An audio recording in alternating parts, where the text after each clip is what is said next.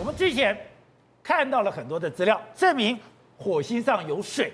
可是现在恐怖的是，毅力号现在告诉我们说，火星上不是只有水，它曾经有大洪水。而且叫毅力号中小气，它的目的是什么？证明说火星的条件可以产生生命。而且现在呢，毅力号告诉你说，火星上几乎有。我地球产生生命完全一模一样的所有的条件，所有条件都有都有，所以才让大家觉得震惊。为什么呢？因为呢，过去的时候从那个卫星图或什么都看到有一个很大的陨石坑，三十五亿年前炸出来的。那炸出来的时候呢，过去看说，哎，远远的看就发现说它有一个角落呢，这个是一个湖，曾经是水的，然后呢有冲击平原。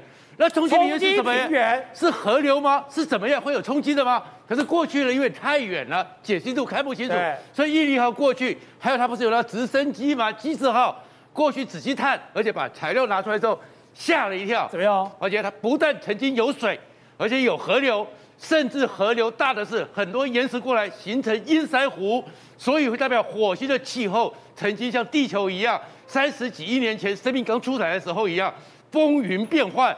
非常的巨大，这样子所出来的，所以火星以前可能也有火烧云，它有云彩，它有河流，甚至他被怀疑说它也曾经有树木。是的，因为为什么说他们现在国际看说，哎，确实在这个角落里面看到这个地方，这个呢是曾经它有一个河流，所以这边形成了一个巨湖。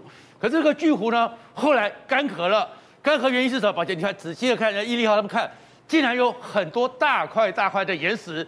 原来不在这边的，被冲刷来的，被冲刷来的，所以它的洪水大到可以把这么巨大的岩石冲过来之后堵住河口，所以它就变成是一个淹塞湖。所以是从这些石头、大石头被冲刷来证明，当时有大洪水，才可能有这样的力量。对啊，大洪水怎么产生？把这个湖给堵住，宝杰，那就是一定有大风雨、大风暴嘛。所以代表着火星的气候可能跟我们一样，甚至更大的风暴会出现。然后为什么这些事情让科学家这么振奋呢？因为三十几亿年前我们有很多有机物嘛，对不对？对。可这有机物怎么会结合在一起？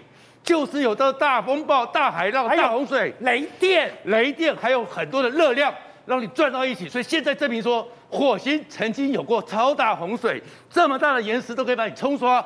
所以代表当时火星虽然只有月球这么大，可是它的气候的变动。恐怕跟当时的地球一样的剧烈，所以说地球上面当时生成的所有的东西，火星都有了。所以剩下这个东西就是会不会这个湖里面就会曾经是像地球一样混沌基因汤？这混沌基因汤，混沌基因汤，因为我们知道说，ALH 八四零零一四十亿年前一个陨石里面就有一些基因嘛，就有一些有机物。那剩下只剩一件事情，有没有能量？